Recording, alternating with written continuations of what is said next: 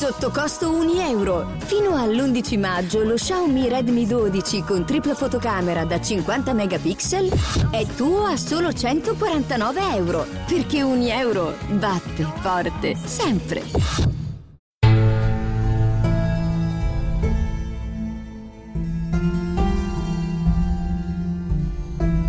Jedi Visual presenta Argento Vivo, secondi memorabili dei Giochi Olimpici di Carlo Renda. Preferisco una sconfitta consapevole della bellezza dei fiori, piuttosto che una vittoria in mezzo ai deserti, una vittoria colma della cecità dell'anima, di fronte alla sua nullità separata. Fernando Pessoa. Acqua azzurra non ci sono gioie per il nuoto azzurro alle Olimpiadi, per diversi decenni. L'Italia fa da comparsa. Sono pochissimi gli azzurri che si qualificano per le finali. Nessuno va a medaglia. I numeri dicono che i padroni del nuoto sono gli Stati Uniti.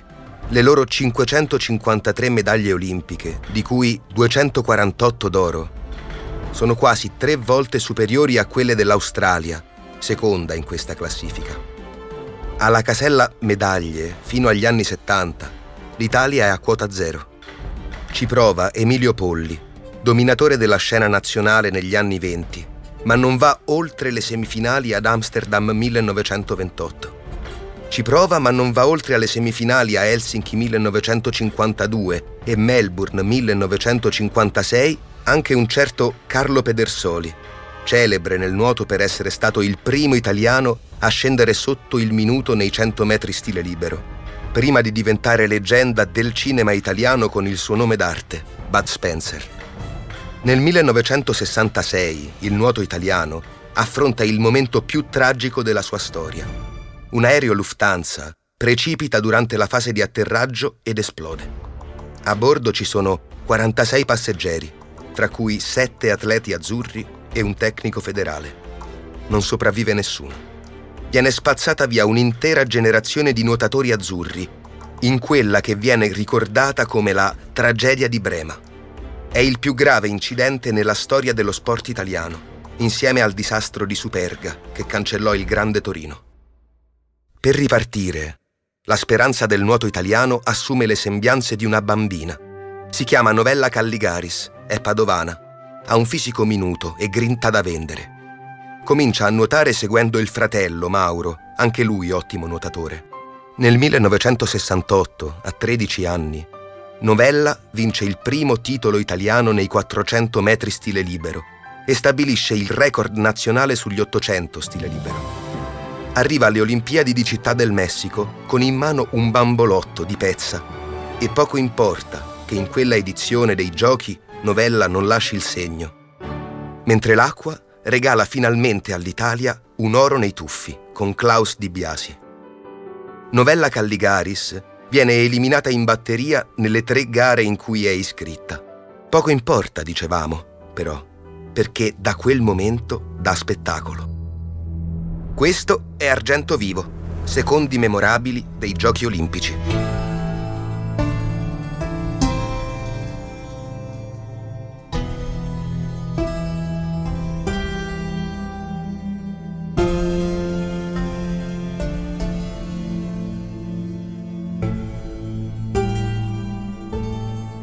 Protagonista della nostra storia è Novella Calligaris, la pulce d'acqua, la pioniera del nuoto azzurro, la prima storica medaglia olimpica per l'Italia.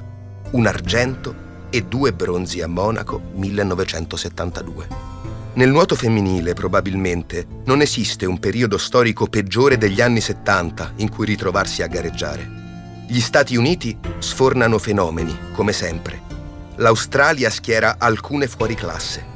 In più, fanno la loro comparsa in vasca le tedesche dell'Est e vanno fortissimo. Come Cornelia Ender, che a 15 anni sale per tre volte sul podio, a Monaco 1972 e poi domina per anni la scena e i giochi di Montreal 1976, riscrivendo tutti i record del mondo. Le tedesche dell'Est vincono tanto, tantissimo. Merito delle tecniche di allenamento dell'Istituto di ricerca sulla cultura e lo sport di Lipsia, si dice. Ma che ci sia qualcosa di strano è evidente. Le ragazze sono virili, sviluppano montagne di muscoli, hanno la voce baritonale. Negli spogliatoi sono costrette a radersi perché spuntano baffi e barba sui loro volti. Erano cavie del doping di Stato della DDR per 22 anni. Dal 1968 al 1989 vengono costruiti in laboratorio atleti in grado di vincere 409 medaglie in 5 Olimpiadi, soprattutto nell'atletica e nel nuoto. I prodotti dopanti erano ormoni e steroidi anabolizzanti. Vengono somministrati a tutte le atlete, sin dai 12-13 anni. Mai nessun atleta della Germania Est viene trovata positiva ai giochi. Il controllo del sistema del doping è in mano alla Stasi, attraverso una rete di spie e di collaboratori, atleti, allenatori e dirigenti. Queste erano le avversarie in vasca di Novella Calligaris, che ricorda.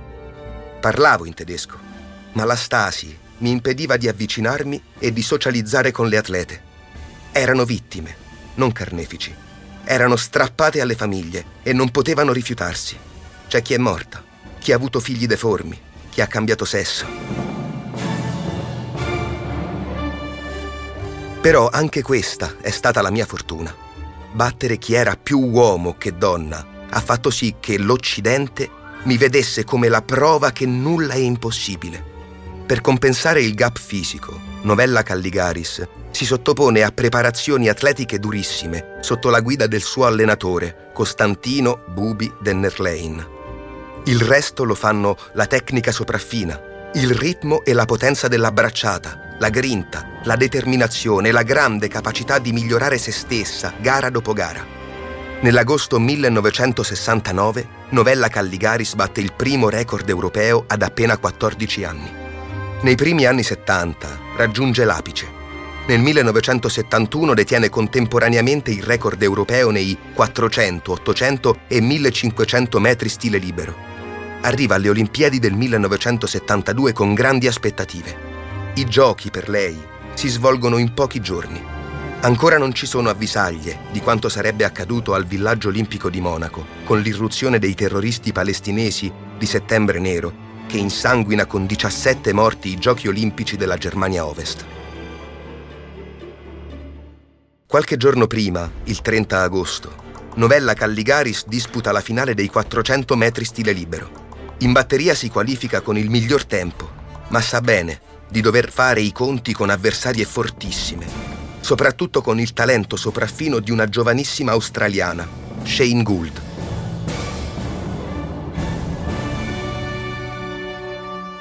È una meteora scintillante nel nuoto mondiale. La sua carriera si esaurisce in pochissimi anni, ma riscrive la storia dello sport e abbassa tutti i tempi, dalla velocità al fondo. Nelle qualificazioni si nasconde, ma in finale è proprio lei, Shane Gould, a dominare la gara dalla prima all'ultima vasca. Novella non riesce a starle dietro, ma fa una grandissima gara.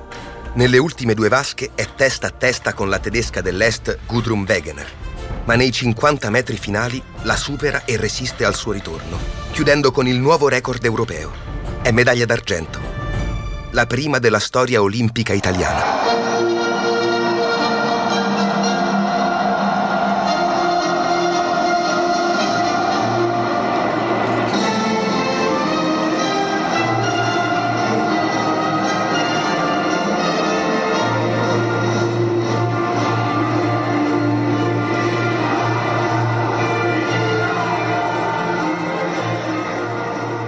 Il giorno dopo, Novella Calligaris si ripete nei 400 misti. Non è la sua specialità e ci sono 3-4 atlete con tempi migliori dei suoi. Ancora una volta in finale supera se stessa. Si prende il record europeo e la medaglia di bronzo ad appena 4 decimi dall'argento. Tre giorni dopo è di nuovo in vasca per la finale degli 800 stile libero. Stavolta è Novella a tirare il gruppo. Ai 500 metri è in testa ma la gara è lunghissima e nelle ultime vasche l'italiana non riesce a tenere lo stesso ritmo forsennato. La superano l'americana Rothammer, che va a vincere l'oro con il nuovo primato mondiale, e l'australiana Gould, che si aggiudica l'argento. Novella Calligaris rischia nel finale anche di uscire dal podio per la grande rimonta della statunitense Simmons, ma per pochi centesimi resiste e arriva terza. È ancora bronzo. È ancora un nuovo primato europeo. In quegli stessi giorni, tra gli uomini, a Monaco 1972, c'è un atleta statunitense, Mark Spitz, che fa bottino pieno. Vince sette medaglie d'oro con sette record mondiali, entrando nella leggenda. È però lo stesso Spitz, conquistato non solo sportivamente da Novella Calligaris, a consegnarle la scena. Che io vinca non è una novità. La vera rivelazione dell'Olimpiade è quell'italiana piccolina. Novella Calligaris torna a casa con una medaglia d'argento, due medaglie di bronzo e una grandissima popolarità. In cinque giorni ha riscritto la storia del nuoto azzurro. E la sua carriera non si ferma qui. L'anno successivo, nel 1973, Novella Calligaris si regala altre medaglie alla prima edizione dei campionati mondiali di nuoto di Belgrado. È bronzo nei 400 misti, è bronzo nei 400 stile libero. Il 9 settembre, finalmente, è oro negli 800 stile libero con il nuovo record del mondo.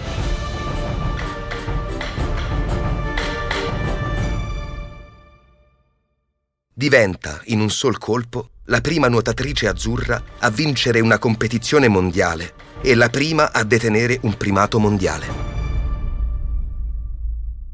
Per comprendere la sua popolarità, basta ricordare quanto accaduto all'Olimpico di Roma, mentre si gioca il derby Roma-Lazio.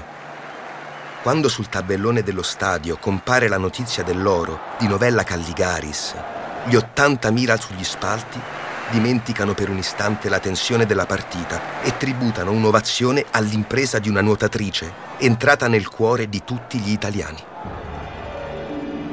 Non ancora ventenne, nel 1974, Novella Calligaris annuncia il suo ritiro. In soli sei anni di attività agonistica ha vinto 71 titoli italiani, con 21 primati europei e un record del mondo. Avevo raggiunto gli obiettivi che mi ero posta, spiega.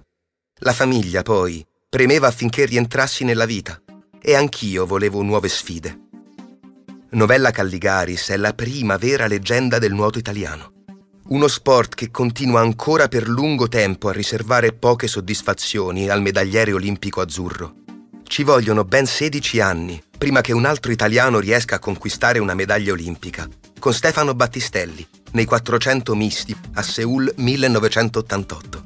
Ci vogliono 16 anni anche perché un altro azzurro abbatta un record mondiale.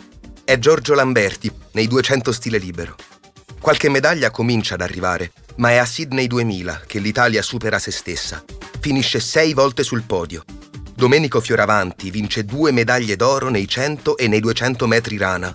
Un oro lo vince anche nei 200 misti Massimiliano Rosolino, che è argento nei 400 stile libero e bronzo nei 200 stile libero. Un bronzo anche per Davide Rummolo nei 200 rana. Trascorrono 32 anni dalle imprese di Novella Calligaris perché un'altra donna vinca una medaglia olimpica nel nuoto. Si chiama Federica Pellegrini, ha 16 anni e si impone subito con il suo stile e il suo carattere. Alla prima partecipazione ai giochi ad Atene 2004, nei 200 stile libero, scopre subito le carte. In semifinale vince con il miglior tempo e il nuovo primato nazionale. In finale però non riesce a ripetere il tempo e non si accorge dello sprint all'ultima vasca della romena Camelia Potek in corsia laterale. Federica Pellegrini è medaglia d'argento, sconfitta per appena 19 centesimi. Si rifà quattro anni dopo a Pechino 2008, quando vince l'oro nei 200 stile libero. Federica Pellegrini diventa la divina, una delle sportive più amate dagli italiani. Raccoglie finalmente il testimone di Novella Calligaris e lancia definitivamente l'Italia tra i protagonisti del nuoto mondiale. Per Federica Pellegrini, Tokyo 2020 è la quinta Olimpiade.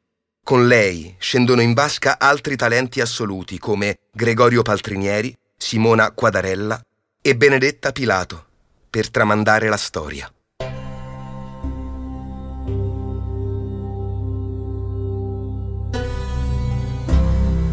Argento Vivo, secondi memorabili dei Giochi Olimpici, è un podcast scritto da Carlo Renda, con la voce di Alberto Melone. Montaggio, suoni e musiche di Americo Fusco. Una produzione Jedi Visual per Huffington Post.